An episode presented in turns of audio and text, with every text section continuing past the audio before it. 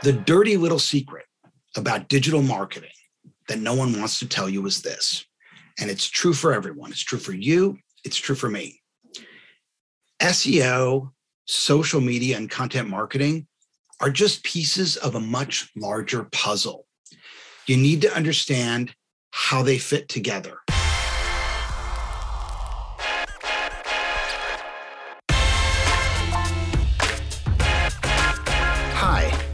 I'm Eric Schwartzman, author of The Digital Pivot, and this is the Earned Media Podcast.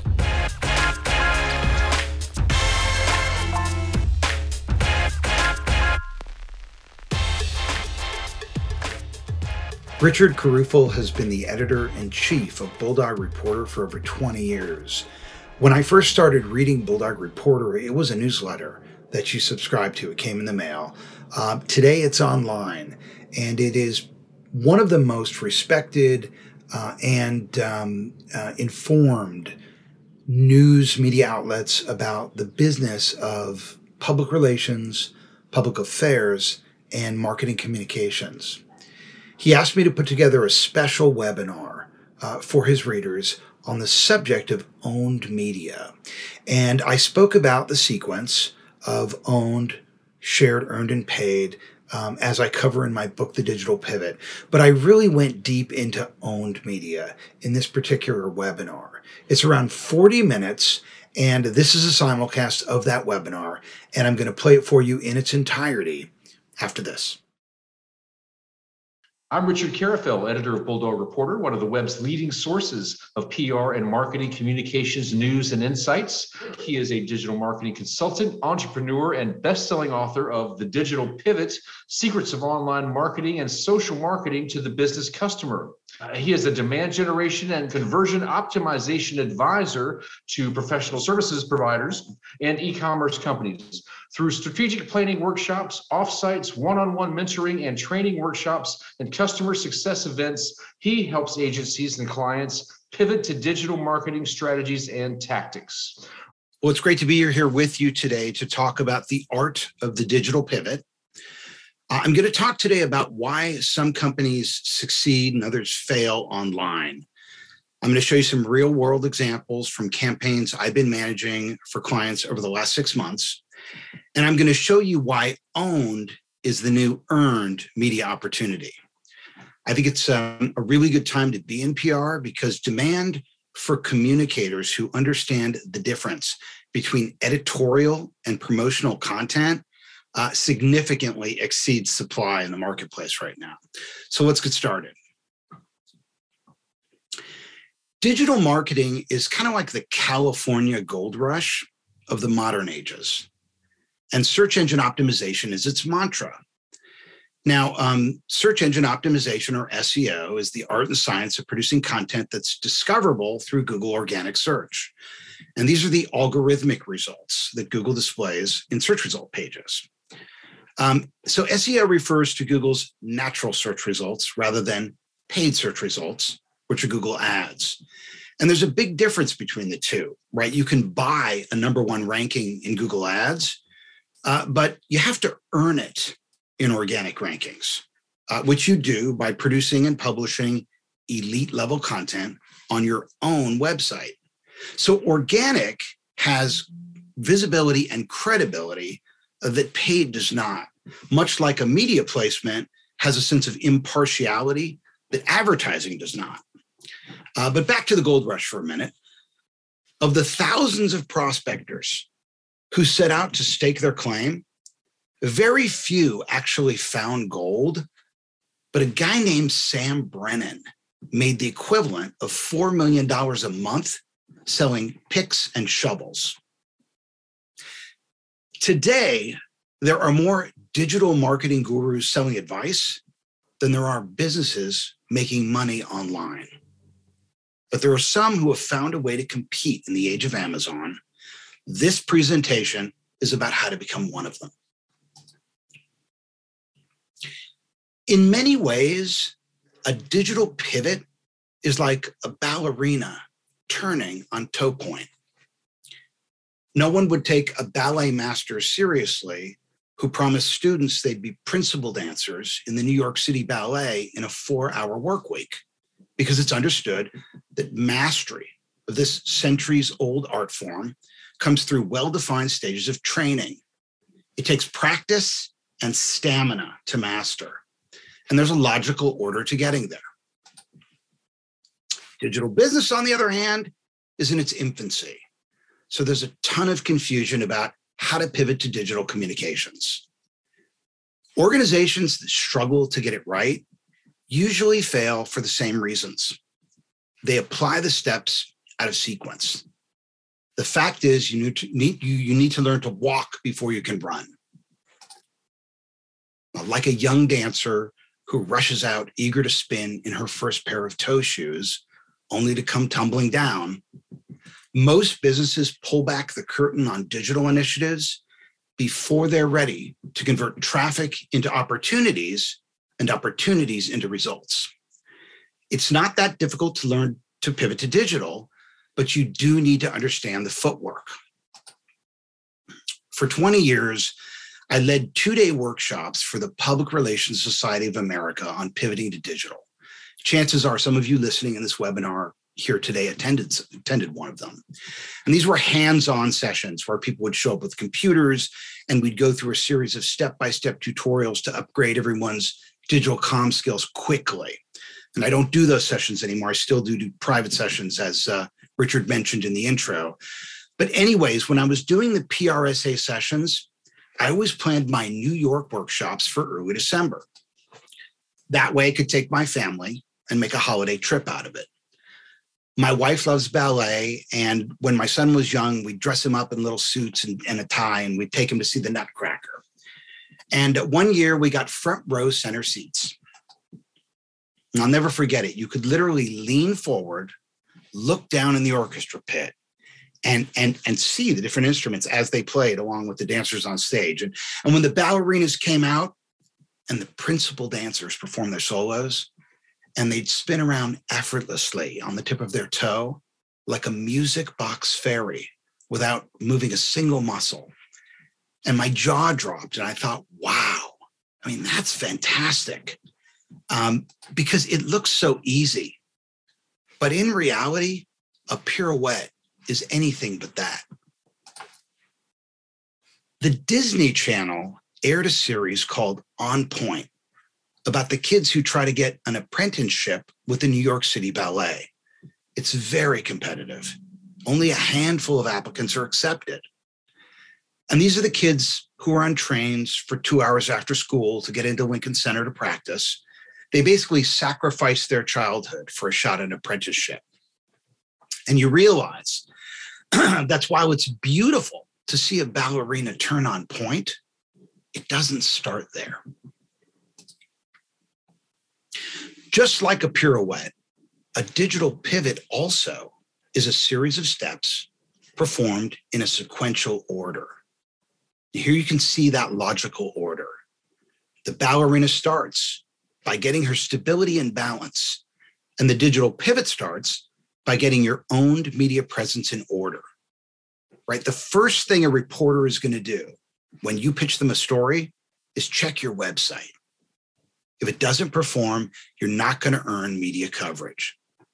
So step one is owned media, and that's your website, and it's the most important and least understood part of the digital pivot. We're going to focus on owned media today, but first, let me walk you through the other three steps quickly so you get the big picture. The second part of a pirouette is when the ballerina pushes off. And the second thing a journalist is going to do when they visit your website is scroll down to your footer menu. They're going to find your YouTube or your Instagram link, and they're going to check and see if you have any community. Now, you don't need to have a gazillion followers. That's not the point. But if you have 12 subscribers on YouTube, that could be a signal that you're not quite ready for the main stage. Journalists are measured by page views as well. If no one's engaging with you on social media, it makes it riskier for them to write about you. So step two is shared media or social media, and it's how you prove to journalists that a community finds your story engaging. Now, step three is earned media. And in ballet, that's the beautiful arabesque position where the ballerina extends her arms and it spins on point. And that's what we marvel at. And it's not unlike the admiration we have for our competitors when they're celebrated in the news media. But without taking the owned and shared media steps first, earned media coverage is impossible because journalists use your website and social media presence to qualify you. But if you pitch for earned media after your owned and shared media are in order, you have the greatest potential to drive growth, right? Earned media is considered unbiased, impartial. It's a third-party endorsement. It's kind of like a testimonial, only it's more legit because it's on someone else's website with a link back to yours. And referrals from news sites are among the most powerful endorsements. They have the greatest potential to drive traffic, which is why you need to be ready to convert that traffic before you create it. Or what's the point of going on point? The sequence is the secret. Own media is the foundation. Shared media is the proof point. Earned media is the credibility, and paid media amplifies engagement. Here's a cheat sheet that explains it. The digital pivot is leading a horse to water and making them drink. Only you're leading them to your website or owned media presence and hopefully getting them to take an intended action, right? Your website is where you lead horses to water and make them drink. It's your funnel. And there are many paths you can lead them to your website through. There's search, email, social, referrals, advertising. So a digital pivot is really about tunnels and funnels. You build tunnels to your funnels where you convert attention into transactions. Your own media presence is what journalists use to decide whether or not you're newsworthy. So there's a direct relationship between your owned and shared media presence and your ability to score earned media coverage, right? You can't optimize your owned and shared media, right? If you can't do that, your earned media prospects are bleak. So now that you understand the four-step digital pivot framework, let's dive into owned, which is the new earned media opportunity. There are steps within each step. This is the sequence for building an owned media presence. Now I'll go through each of these quickly, and then I'm going to come back and give you actual examples from client work that I've been involved with in the last 6 months for each one. But let's just sort of walk through these quickly, starting with digital customer insights, right? You start by getting customer insight through digital analytics. Then you set benchmarks to gauge progress. Next, you build conversion funnels. So there's an intuitive path to convert attention into opportunity. After that, you figure out what terms are most likely to be searched by someone looking for answers to problems you solve. Then you design a process for producing media that buyers will find useful, compelling, and entertaining, or stakeholders, could be buyers, stakeholders, leads, candidates, members, whoever they may be. Then you assemble a team with the necessary skills to produce elite level content. You nurture your contacts by repurposing that content through email.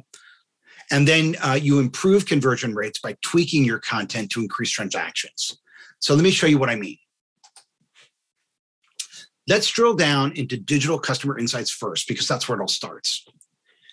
Paul De Podesta is a Major League Baseball team manager. He used performance data instead of traditional scouting and observation to decide which players to draft. And he inspired the movie Moneyball, and I profiled him in my book. There are three things Paul told me he does differently that led to his success. First, he left his gut out of it. He put average salary all around players before superstars. He played the averages rather than the outliers. Second, he realized that confirmation bias was his worst enemy. Did you know 3% of all men are 6'2" or taller, but 30% of CEOs are 6'2" or taller, that's confirmation bias because your height doesn't qualify you to be a CEO. De Podesta based his decisions on performance rather than irrelevant data. And third, he realized that his ego was not his amigo. So to keep it in check, he had a decision-making diary that he used to list out all the external factors that came into play when he made a decision so he could improve his human decision-making algorithm. You can learn more about Paul's data-driven decision-making approach in my book, but the point is, if you own it, you also own the data. And today, data is more valuable than oil. But like oil, unrefined data is much less valuable. Social networks and third-party platforms give you very limited analytics. So your capacity to refine that data into business intelligence is much more difficult. Platforms tend to hoard their data to themselves. But on own media, you can measure it however you like. And if you can measure, you can optimize. The dirty little secret about digital marketing that no one wants to tell you is this, and it's true for everyone. It's true for you. It's true for me. SEO, social media, and content marketing are just pieces of a much larger puzzle. You need to understand how they fit together. Now, these are sources that people arrive at one of my clients' websites through. And here you can see the percentage of traffic. And here's what people do after they get to the site, right? The majority leave, but those who stay, you could see how many pages they visited and what their bounce rate was, which was the number of single page visits. In this case, paid traffic, which is the most expensive, leaves the quickest, which is why you better make sure your own media presence converts before you start buying traffic. We can also see that traffic from display advertising has the highest bounce rate, which means the largest number of single page visits. Here's the percentage of visitors that converted. Now, for e-commerce, a conversion is a sale. For B2B marketers, it's a lead. For digital communicators, it's an email subscriber, a number 1 search ranking, or a social media follower. But in this example, we can see that paid traffic has the lowest conversion rate. If you look at sales by traffic source, you see almost 40% from paid traffic and less than 10% from organic traffic. Oh, that's a huge opportunity. You want to benchmark these traffic sources early on because you can't go back and do it after the fact. It's not available to you retroactively. In e-commerce, most brands get just 8% of their traffic from social media. 8% of their traffic from social media. Yet everyone thinks they need more social media followers. I think, in my opinion, social media gets way more attention than it deserves. Unless you're a brand name, social media is useful as a proof point to cold visitors that you're legit. But the truth is, I think social's easier than owned media, and everyone wants to be popular, so they focus on social media. But I think the most important point I want to make about shared media or social media is that when you build an audience on Instagram, you're not building your audience. You're building their audience. And they can take it away from you without warning anytime. So what exactly is an owned media presence? A lot of organizations trying to pivot to digital launch a website, become disappointed that it doesn't generate measurable returns, and they can't figure out why, right? They spent all this money on a website that doesn't work. But just as a facade on the back lot of a movie studio is in a building, a website is just a portal into a digital business. It may look good, but it's non-functional. right? A website is just one piece of the puzzle. Your website is the presentation layer of your tech stack. It's the doorway through which prospective stakeholders interact with your brand. But in order to generate leads, you need web forms to collect contact information. That's actually different software.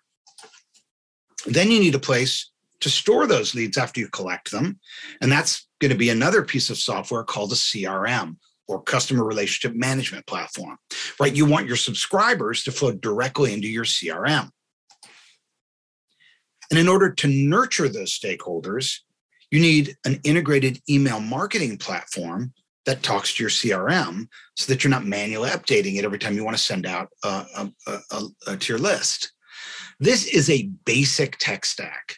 These tools are all interoperable, and they allow a team to collaborate cross-functionally in a digital environment.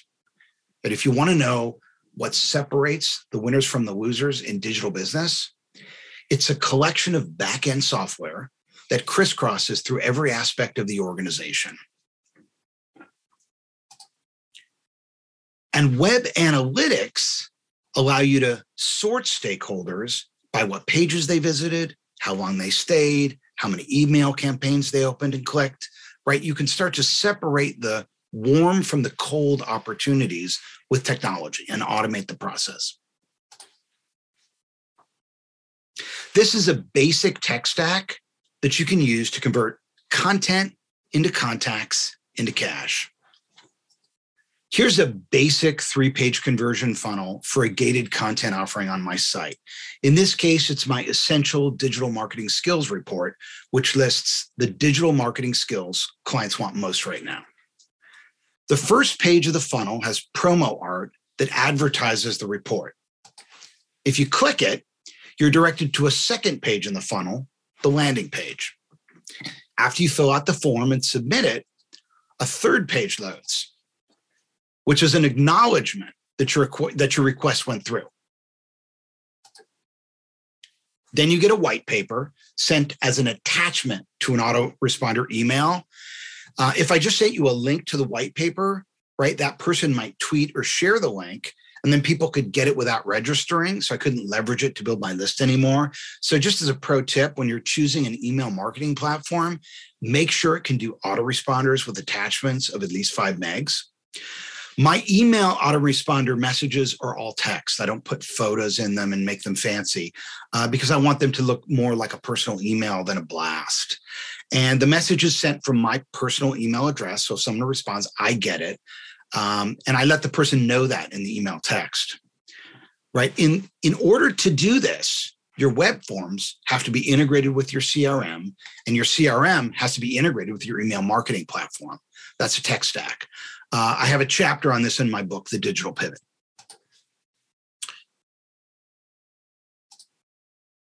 I'm going to go through this one quickly. And let's get into the first case study. So Halleck Vineyard is a small family-owned winery in Sonoma County, competing against giants. On the left, you see high-volume search terms with the seed keyword Pinot Noir inside of it. In the wine business, red wine is where the money is because it's aged and it's more expensive. White wine is not aged and is less expensive. And you can see that people searching for Pinot Noir also search for these top brands, right? Which are Meiomi, Belle Glos, and La Crema. Halleck is virtually unknown compared to these giants. So we came up with a content strategy to create search-optimized web wine reviews comparing our Pinots to these top brands. One of the challenges in creating elite-level content is not having the subject matter expertise in-house to generate the content. So we recorded the wine interviews with Ross Halleck, the owner, and Harris Minor, the director of sales. And yes, we uploaded it to YouTube. Why not? But that wasn't our main content play. There are many tools like this. We used a tool called otter.ai to convert the video file into a text transcript of the wine review. Then we sourced a freelance writer who was also knowledgeable about wine and hired her to convert the transcript into an article. And I used a variety of tools I assembled in this own media stack to tell the story. So here's the article on the client's blog and their website. This is kind of interesting. By adding a table of contents with anchor links to the different sections of the article, we're able to get those anchors to show up as site links in Google search results. And you see I've drawn sort of a box around those. Those are the same links as the one in the table of contents. If you click those, it'll take you directly to that section of the article. So it basically gives us more real estate in search results, which means we get more traffic.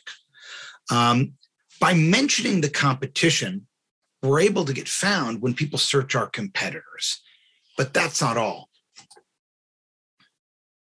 We're also affiliate resellers. So if someone buys our competitor's wine through our site, we earn a sales commission. So owned literally is the new earned media in this case. Now, if you search Meiomi versus Belle Glos, which are the two largest Pinot Noir winemakers in the US, our blog post comes up as the #1 search result. There it is right there at the very top, Meiomi versus Belle Glos. You literally could not do this with earned media placements. You literally could not do this with social media. If you want to do this, owned is the only way to go.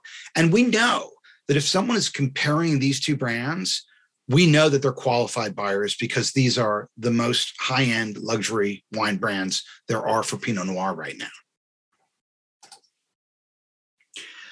Here is a report. You see these little crowns.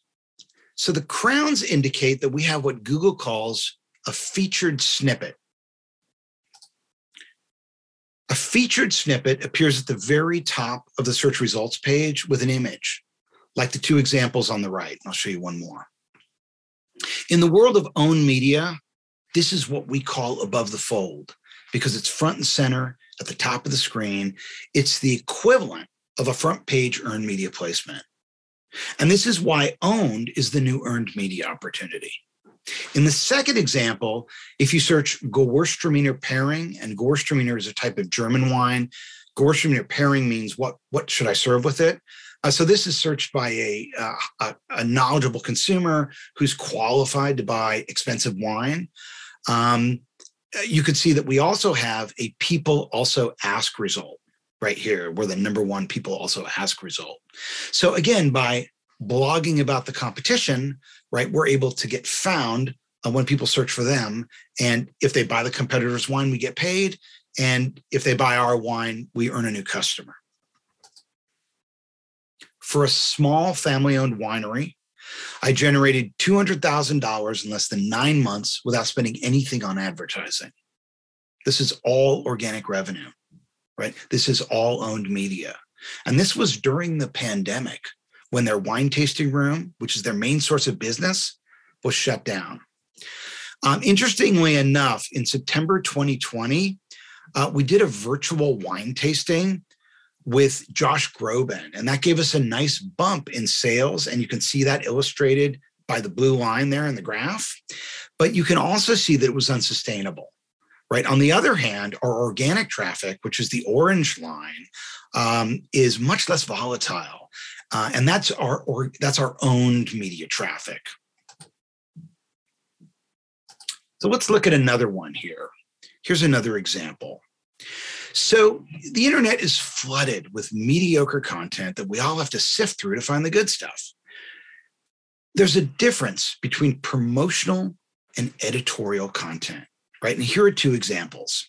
On the left is a typical content marketing blog, in this case for a site called 10th Street Hat, which is a e-commerce reseller of hats.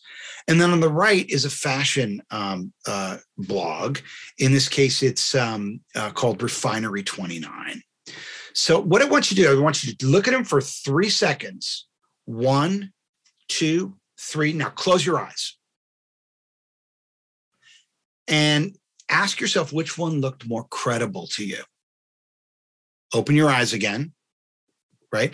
Probably it's the one on the right, the Refinery29, which is the fashion blog rather than the one on the left. And let's look at why. I mean, we may not be conscious of these things, but they do send signals to us. So the first thing is, you know, when you look at a news site, and at the top, I'm showing you a serif versus a sans serif script. So on the top of the 10th Street, you've got links to products. On the top of Refinery29, you've got links to content. And the 10th Street blog, you've got a sans serif headline. Refinery29, you've got a serif headline. You've got a topic category, you've got a serif subheadline, you've got a sans serif author byline, and you have an editorial photo. You've got a celebrity interview with Maggie Gyllenhaal. Here you've got a story about how to ship a hat. The promotional content on the Refinery29 site is all offset as an ad, right? There's editorial and promotional content on the page, but they're not mixed. On the content marketing blog, there's no separation between marketing content and editorial content, right? And so these things all send subtle messages to us about what's legit and what's not. Let's look at against another one. This is a particular blog post. Before we were looking at a homepage. Now we're looking at individual blog posts. Again, serif versus sans serif. We've got the sans serif headline on the content marketing blog. We've got the serif headline on the legitimate news site.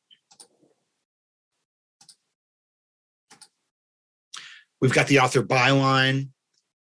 For the content marketing blog, we have no author byline. If there's no author byline, the message is, well, this was written by committee. It's not real. Our photos are captioned because photos should be captioned. These photos aren't captioned, which tells us, oh, this is catalog imagery. This is marketing imagery. This is editorial imagery.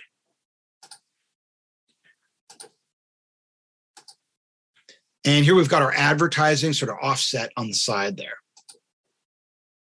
So here is a content marketing site that I built for a client. And you can see this site actually looks like an editorial site, and we're not even aware of it, right? But there are certain cues that we use to tell these sites apart. If you want a really great example for typography design for editorial content, check out the New York Times website. They do these annual eye tracking studies where they monitor pupils on the screen, and they actually design their typography to maximize session time. So when in doubt, just go to their site. I don't like the term content marketing because when it's done right, it's really more like advertiser-friendly journalism. So this is a blog I developed and maintained, and it's really not a content marketing blog. Yes, we are driving traffic, but we're maintaining an editorial staff of 12. We're licensing celebrity photos on our articles. You know, you might think that's too expensive. I'd never be able to afford that. And I mean, I'm not going to tell you exactly what this costs, but I will say we are doing this site for less than what we charged per month at Rogers and Cowan 20 years ago when I was director of promotion there. So here we've got our own masthead. We've got a serif headline. We've got editorial photos. We've got more editorial photos. We're doing stories about celebrities and hats. We're captioning our photos. We have author bylines. Here's a story from the blog, right? We're essentially creating a news hole. So this really gets into this difference between editorial and advertising content. Editorial content is designed to accommodate advertising. So the more editorial content you have, the more advertising you can accommodate. In publishing, that's called a news hole. So in this case, we have an article about the /top hat. We sell a completely different top hat than the one he's wearing, but you can see we've disclosed that it's an ad. We're bordering it out. We've got this on the sidebar, and we've even got the little ad disclosure there. So it's very clear to the visitor, hey, this is separate. It's an ad. And that's how we're able to earn the trust. And I think the second reason we're valuable is because we're able to transfer link authority to collection web pages on the client's site.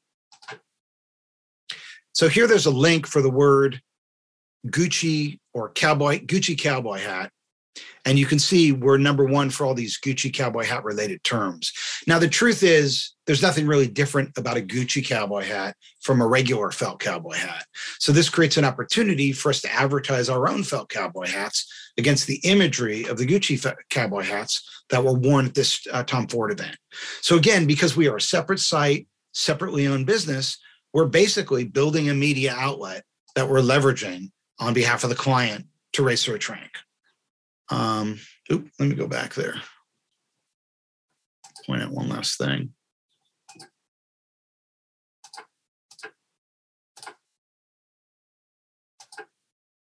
So in addition to Gucci cowboy hats, you can see we're also ranking for women's cowboy hats. We're number two. These are highly competitive search terms. So if we're just going to go out there and do more mediocre content marketing with catalog photos, we're not going to get there. But this is inside of 6 months, we're able to reach them up to basically own all the unbranded keywords in their industry by creating elite level content. Here you can see the revenue, right? These are the results of owned media. So we're converting at twice the rate of paid media. And we're generating nearly 3 times the revenue that digital PR is. And we're generating 4 times the revenue that social media is, right? This is why owned media is such a big opportunity.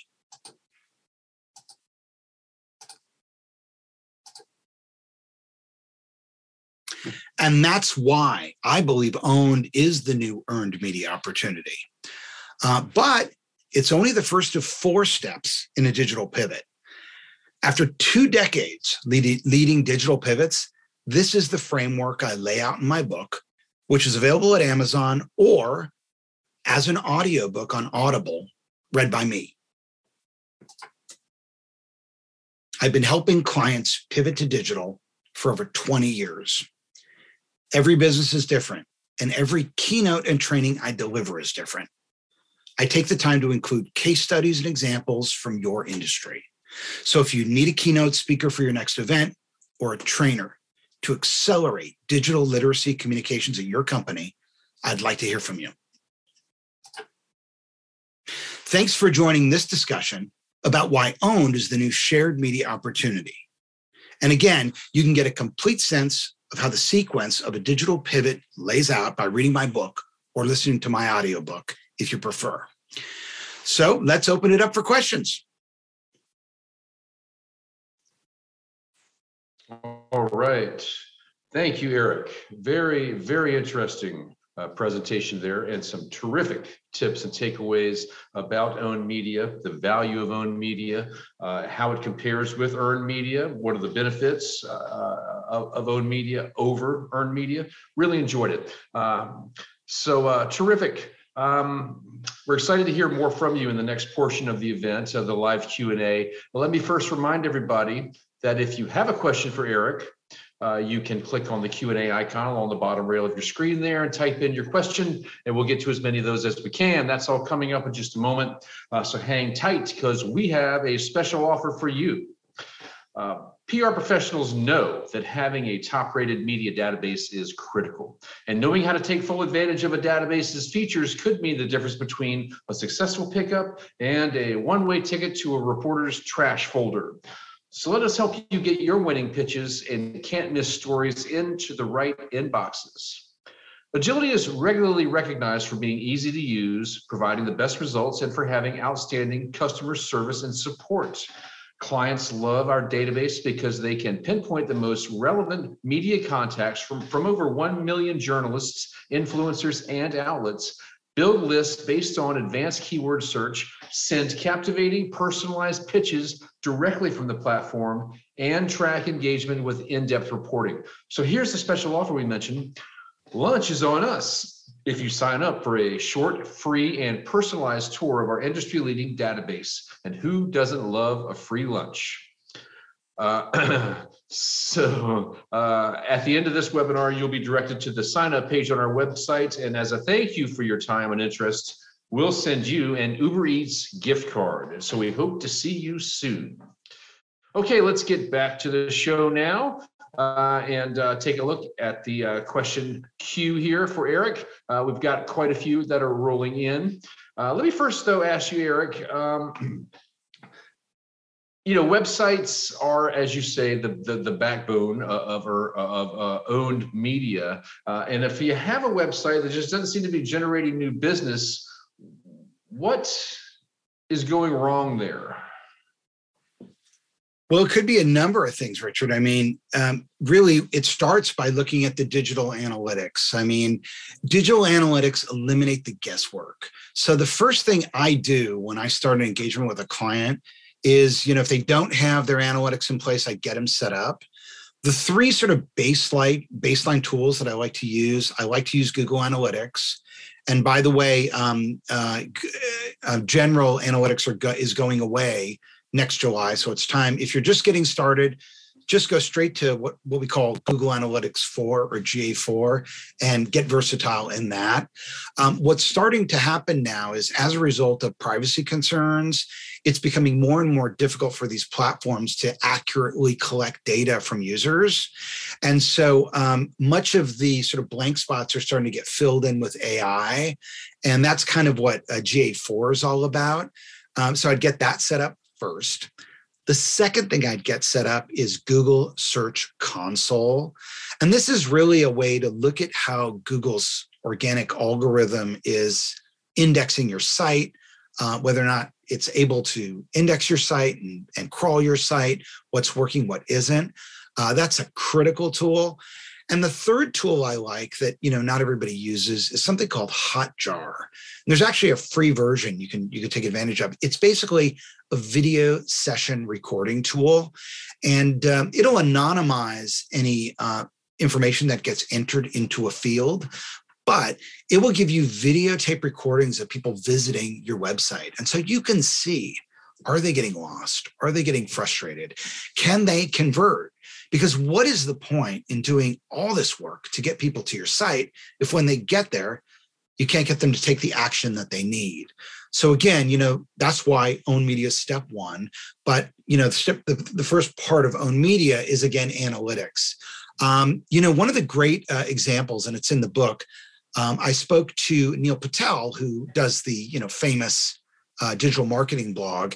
And he said he used Hotjar to basically figure out that when people went to his blog, they would go to the blog post and all they would do is just scroll right to the bottom and then they would leave. And he basically realized, my God, they're looking at how long the post is, thinking about, how much time do I want to invest in this? And then they're splitting. And then he started adding a new section at the bottom of each blog post where basically it was a conclusion, but it wasn't a conclusion. In the conclusion, he just teased what you would get if you read the article. And what started to happen now is people would go to the blog, scroll to the bottom, read the conclusion, go back up and read the rest of it. Now, if you didn't have session recording videos to see what's happening, you wouldn't know. You can also get heat maps that way and make sure people are able to get through your site. So really, step one is digital analytics. I got it. Okay, good. All right. Those are some great tips. Thank you for that, Eric. Sure. Now, here was an interesting question someone pointed out about social media. Can it not be considered owned media to some degree? Because you're obviously owning your own posts, even though there is a lot of sharing going on, and it's clearly a shared media platform. But under what circumstances would you consider your social posts owned? If you ask that question to Donald Trump, he'll tell you the answer. I mean, you can be deplatformed. People are deplatformed all the time. And the truth is, they don't even have the customer service resources to process requests if you want to try to retrieve an account that has been taken from you. So getting deplatformed is an option. And it happens all the time. So really, social is not, it's not an unknown channel. It is a shared channel. Mm-hmm. The way to think about social, because I'm not saying you shouldn't use social, but social is a stakeholder or customer acquisition channel. Owned is a customer retention channel. So really, what you should try to do is use these social media channels to build your email list so that you can have a direct relationship with them through owned media. Had Donald Trump, when he was on president, when he had access to social media, had he been using those platforms to build an email marketing list, it wouldn't have mattered that he got deplatformed because he would have had everyone's email or everyone's mobile phone address. But what happened was he launched a blog after he was deplatformed, couldn't build it up quick enough, and then killed it. The interesting thing is now we may find that Elon Musk gives him back his Twitter account, having now just bought it and starting to talk about how he feels it should be a free speech venue. But at the end of the day, social is not owned. Got it. And that's thanks for clarifying the distinction there, because I can sort of see the confusion, but terrific. All right. Now, Sarah asks here, you gave that a great example of the winery case study. And she wonders, and a few other people alerted, made a point of this in different words, but don't you have the concern that you're also sending business to your competitors the way you're mentioning them in those articles? So I guess if I was Meiomi or Belle Glos, the market leaders, I would have a concern. But this is a tiny company.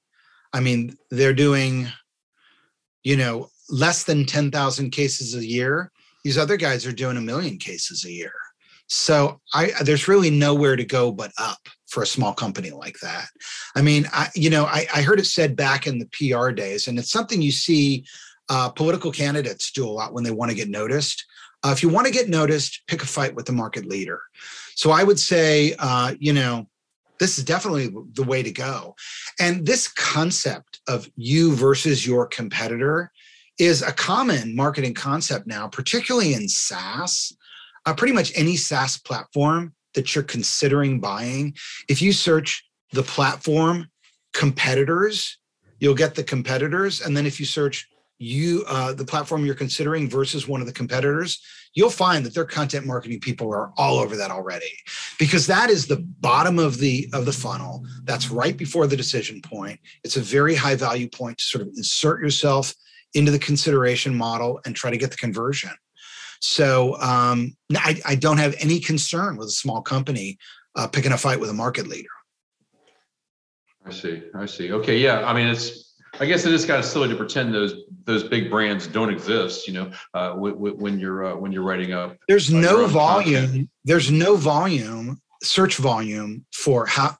Compared to the client's Pinot Noir, compared to these big market leaders' Pinot Noir, there's no search volume.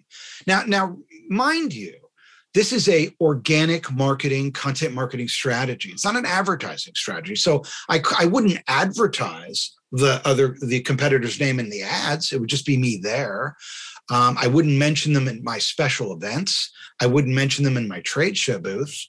I wouldn't mention them when I'm calling on a country club or a restaurant or a wine store to buy the wine. But when it comes to search, it's an opportunity. Got it. Great. All right. Thank you for that. All right. Here's a question from Ilse. I hope I'm pronouncing that right. She wants to know, or they want to know, do you have any references of how this strategy would apply to B2B, B2B landscape, where the buying journey would be less direct? Well, it's the same thing. Content, yeah. It's the same exact thing. The only difference is that the conversion is a micro conversion, and it's the acquisition of a lead. The lead goes into the CRM, and then it gets nurtured through email, hopefully to a decision point where they're ready to talk to a sales rep. So it really is the same exact model. Obviously, the content is different, but the content is always going to be content designed to answer questions or problems people have when they're searching for answers to problems that your product solves. So once you have that intelligence, once you've done that keyword research and you know, oh, people who aren't aware of what I provide have this problem and they search this problem. And then once they search that problem, they start to become problem aware. And then they start to search for solutions. Once they start to search for solutions, they become brand aware, and then they start to search for brands. So that's sort of, you know, top funnel, mid funnel, bottom funnel. And really, I mean, if you're going to be effective with B2B, you want to be visible at the top of the funnel, the middle of the funnel, and the bottom of the funnel, because they can take a left turn and buy from someone else at any point in that customer journey. So it really is about sort of looking at what points of the funnel you're visible at against what keywords, not branded keywords, but keywords indicative of a problem someone's trying to solve, and then creating elite level content that gets found there. And I think that that sort of elite level content, you know, it bears a moment of consideration. So, you know, when you Google something, you know, there's one number one search result. That's it, just one.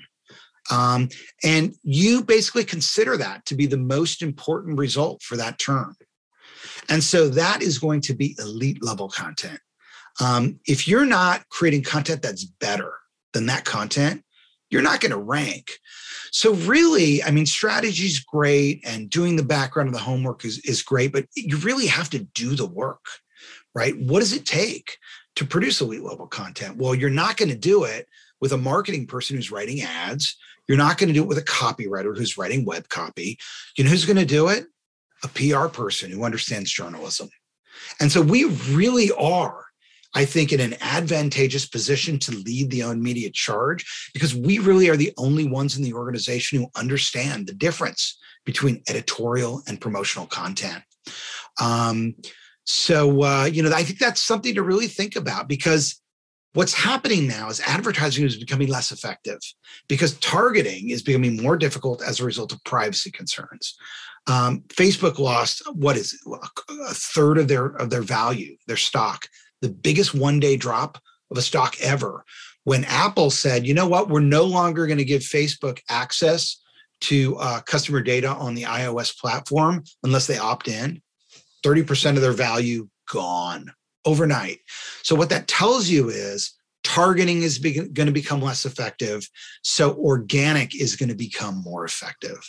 And I look at like what I see with my clients, because I don't typically handle the advertising. I see advertising become less expensive, become more expensive, less effective. And I see organic becoming more effective and less expensive. So I think there's a huge opportunity for getting into organic because people don't know how to do it. No one's done this. It's an entirely new category. It's kind of the gray line between advertorial content and editorial content. And, you know, there's a strategy that will appease the risk appetite of any client. If it's not doing the competitor strategy, there's some other strategy.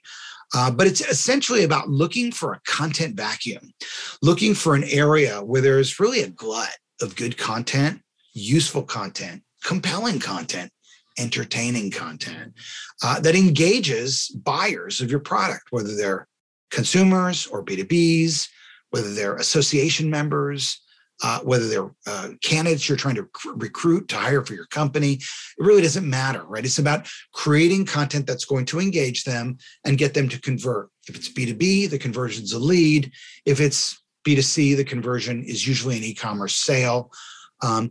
That's pretty much the game. And I really do think it's a very exciting time to be in PR and to be in owned media.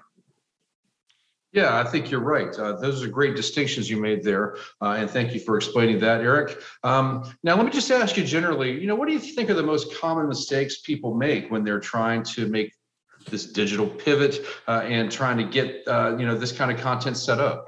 It's a great question. So, Richard, you've been publishing in the PR trade for like as long as I've been around, you know? So you have incredible skill when it comes to creating editorial content that will appeal to advertisers and readers alike. You know how to find that middle ground.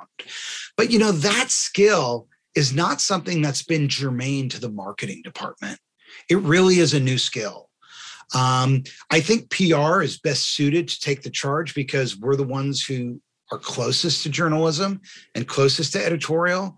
But I think the biggest mistake people have is like, you know, taking catalog photos and trying to create editorial content, you know, hiring a web, using the marketing writer, the web copy person to write marketing blog posts, you know, that aren't interesting.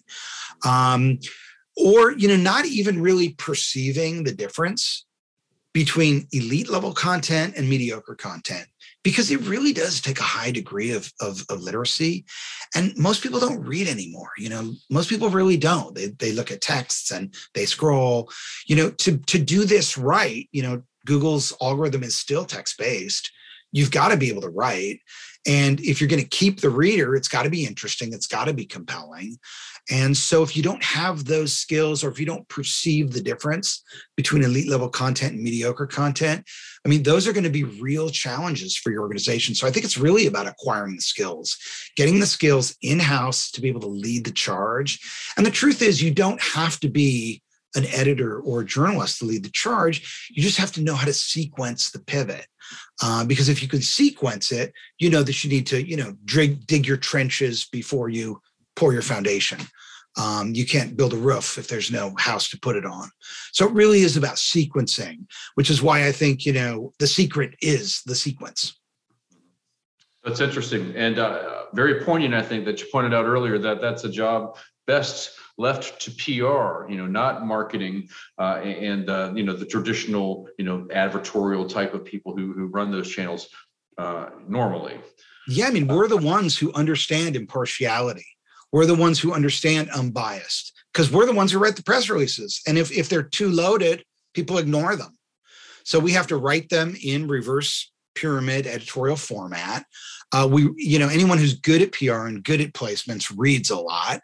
So, I mean, you understand the format of journalism and what works and what doesn't. And I think there's really no one else in the organization closer to that than us.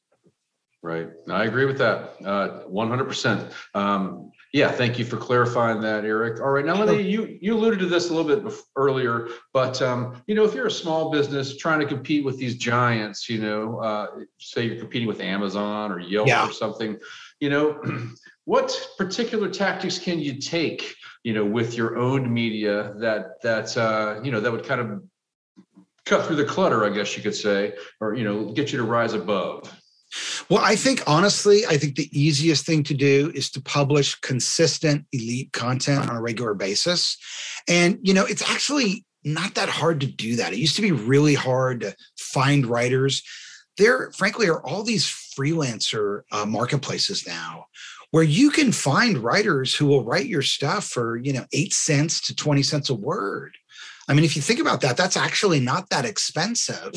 And if you move, say, on a blog twice a week and you do the strategy work and you brief the stories and you know what keywords you want to rank for and you organize the content for the writer so that they can write something that's going to be useful, you really are going to outperform.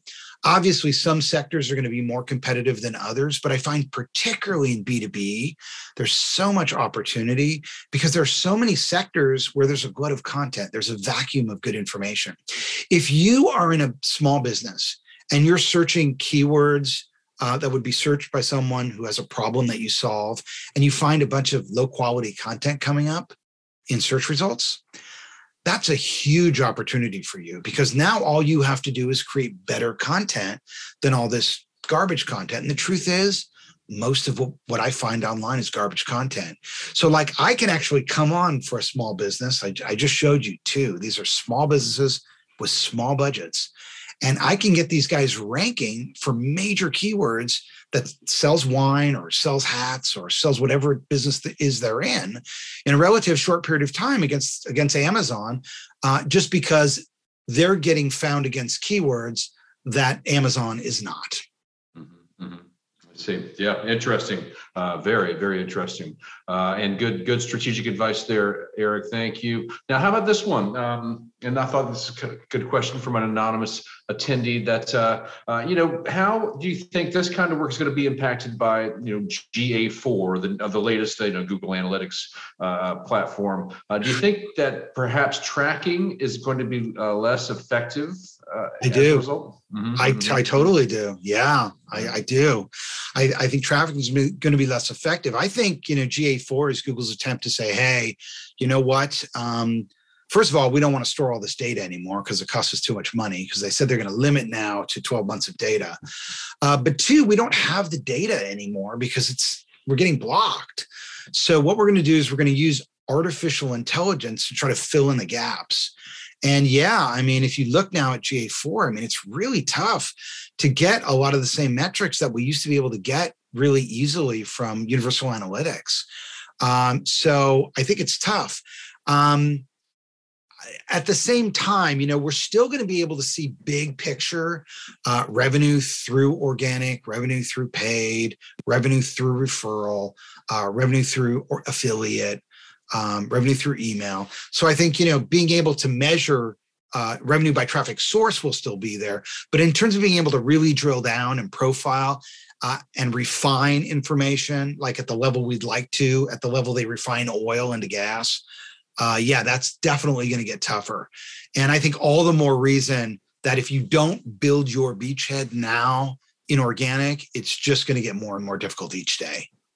Right. Yeah. That paints a pretty good picture of that, of how that's going to all play out. A little ominous, but a good picture. Thanks, Eric. And we have reached the top of the hour here, as you can see, but we cannot avoid asking about a little bit more about SEO. So let me just ask you, Eric, what are the most important qualities that you need to keep in mind when you're trying to effectively use SEO with your homepage or website or digital marketing in general? Mm-hmm. Yeah. So big question, and I'll give you a big answer. Okay, here's the number one thing you need to know about Google search and SEO. The secret to coming up first for a keyword search is really just having the best content for that keyword search. So if you want to come up first for a keyword, there's all sorts of technical stuff you need to know and mumbo jumbo, and that's important, but that's probably 20% of it. 80% of it is just creating better content than what's ranking number one already. So just look at the top four results and ask yourself, can I create better content? Just a little story. I remember once getting a call from a guy saying, I'll pay you anything if you can get me to come up number one for language translation. And so I Google language translation, and I see that Google Translate comes up first. And then I look at his site, and it's a second language, English is a second language training school.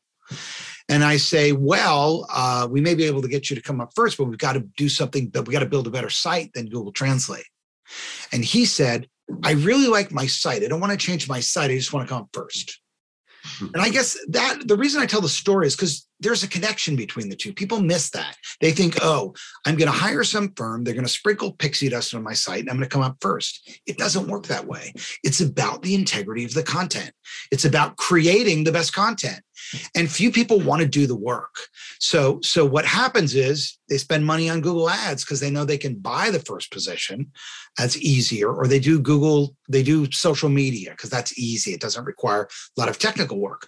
But for those who roll up their sleeves and do the hard work around SEO and own media, those are the ones that really have, I think, a barrier to entry that they can enjoy for decades. I can tell you for some clients that I've SEO'd, particularly in B2B, I'm able to get these guys ranking number one for years without doing anything else once they're in the number one position. So it's a huge opportunity. Right. That's terrific. All right. Well, thank you, Eric, for that explanation, clarifying that all that about SEO. And as we have reached the top of the hour, thank you, Eric, for all that insightful commentary you made. Thanks for having me. Sure. Thank you. You are certainly a go-to source for this kind of thing. I recommend you check out Eric's book there and all that sage advice, excellent high-level points he made. Terrific. So thanks for spending some time today, Eric. We really appreciate it. And thank you all for tuning in to this month's webinar. We'd love to know what you thought. You can provide us your feedback using the link to the short survey that you'll find in the chat now. And let me remind everybody, you'll be receiving a recording of this event to share and re-listen within the next 72 hours. And that this webinar series is brought to you by Agility PR Solutions. You can check out their services at agilitypr.com. All right, now looking ahead to May, we'll be joined by a panel group featuring Adriana Hosford. She's the Vice President of Communications at Well Health Incorporated. Carolyn Bowes, the Director of Public Relations at Twilio, and Estella Weinman, she's the Head of Communications and PR at Better Up, for a discussion of all things comms and PR. You don't want to miss that. So make sure you pay attention, follow your emails, subscribe to our emails, and follow us on social media. So thanks again to Eric Schwartzman, and thanks to everyone for watching today. I'm Richard Carufel with Agility PR Solutions and editor of Bulldog Reporter. Stay safe out there and have a great day.